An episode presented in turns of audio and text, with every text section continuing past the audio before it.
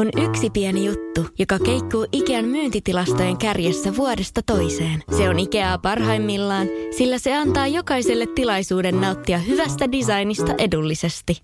Pyörykkähän se! Tervetuloa viettämään pyörykkäperjantaita Ikeaan. Silloin saat kaikki pyörykkäannokset puoleen hintaan. Ikea. Kotona käy kaikki. Pyörykkäperjantai! Hei, tervetuloa Kerkko Koskinen. Kiitos. Ultra Bra sokeana hetkenä kirja kertoo toki Ultra Braan tarinan, mutta siellä on myös sun lapsuudesta. Joo. Paljonkin asioita. Sun vanhemmat joi, sä oot alkoholistiperheen kasvatti. Kirjassa kerrotaan, miten sä oot joutunut lapsena olemaan sellaisessa valmiustilassa mm. koko aika. Sä et, ei, ei koskaan tiedä, että mitä tapahtuu. Pelkäämään, huolehtimaan. Joo. Sulla on ollut uniongelmia tämän takia. Sun äiti on yrittänyt itsemurhaa onnistumatta siitä siinä silloin aikanaan. Joo. Tällaisten asioiden avaaminen kirjassa, oliko se vaikeeta, oliko se ahdistavaa vai oliko se jopa niin kuin helpottavaa? No se oli yllättävän neutraalia. Jotenkin kun sitä kirjoitettiin ja sitten sitä tarinaa niin kuin kokonaisuudessaan tehtiin ja sitten mm. Väkisinkin se mun lapsuus siihen tuli mukaan ja että mitä mä oon päätynyt sitten tekemään musiikkia ja muuta.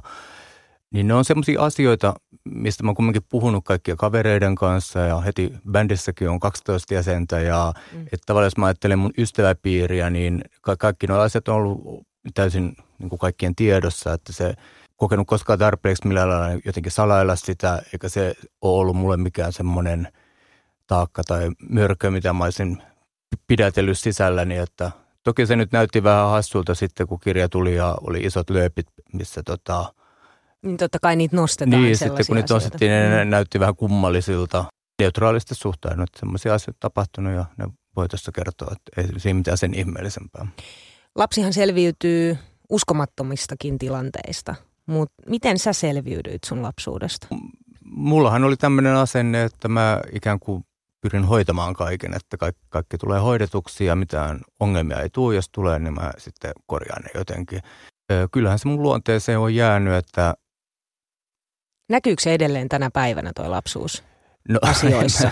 En mä, en mä, no siis mä en oikeasti mieti sitä sillä, mutta jos nyt miettimällä miettii, niin kyllähän mä usein on progiksi se, joka on niin kuin vetovastuussa ja hoidat asiat ja huolehdit niin. edelleen aikuisenakin. Syyllistit sä koskaan itseäsi lapsena? Se, kun sä sanoit tuossa, että lapset selviää mistä vaan, niin kyllä mä ihan muistan ihan elävästi, millaista se oli ja mitä mä ajattelin. Mä ajattelin, että tämä on ärsyttävää, tämä ahdistaa mua, mutta okei, nyt tulee ilta, tulee jotain ongelmia, hoidetaan, sitten huomenna pääsee kouluun, sitten mä menen pienotunneille. Silleen niin kuin, ko- koitin niin kuin vaan päivä kerrallaan vetää siinä. Ja järkeistää asiat Joo, joo, joo tapaa. kyllä, kyllä, totta kai.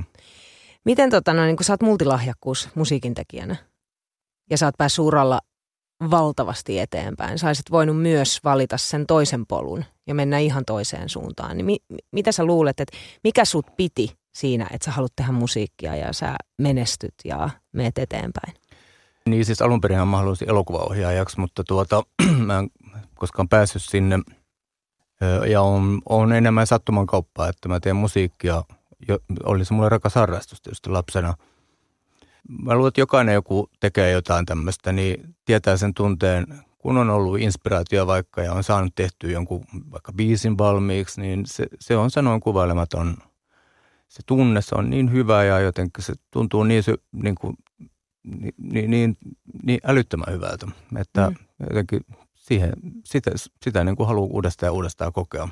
Siihen jää koukkuun siihen fiilikseen. No varmaan joo. Ja, ja tota, sitten tietysti siihen liittyy, että vaikka saa palautetta, ihmiset huomaa, että ihmiset kuuntelee jotain juttuja, ne niin kuin, lähettää vaikka jotain ihan viestejäkin, että millaista lohtua ne on jostain biistä mm-hmm. saanut. Tai, että se on tosi sitten monimuotoisesti eri paikoista niin pari, paikoissa niin kuin resonoi se, että kun on sitten jotain saanut aikaiseksi. Jos mä ymmärsin oikein, niin Ultrabra on ollut alussa ihan tällainen niin kuin kave, kaveripiirin juttu, mutta mikä on ollut se käänteen tekevä kohta? Se on ollut ehdottomasti se, siis nimenomaan ensin laulajien ympärillä, kun, kun laulajien ympärillä niin kuin sitä kaveriporukkaa ja, ja sitten muutama soittaja, mutta sitten sitten siinä oli semmoinen vaihe, että monet soittajat lähti lätkimään, koska siitä ei tullut mitään. Se oli todella, niin kuin, se oli hankalaa näin isolla ryhmällä ja niin vähällä osaamisella. Mm.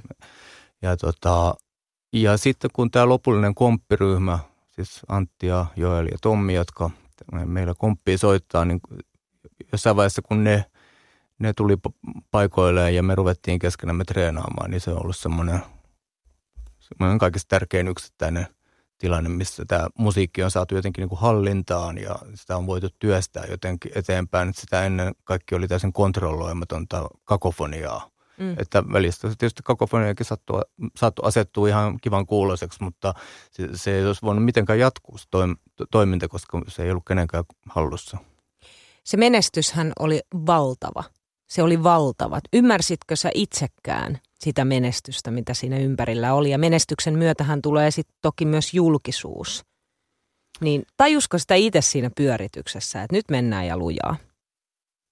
meille se, ei tullut, se toisaalta tuli aika nopeasti, kun koko bändikin oli vaan 5-6 vuotta olemassa, ö, mutta se ei tullut yhtenä yönä, ö, mm. että ö, jotkut, ei tullut vaikka yhtä yksittäistä sinkkua tai levyjulkaisua, joka olisi yhtäkkiä ampassu niin kuin yhdessä yössä ykköseksi jonnekin.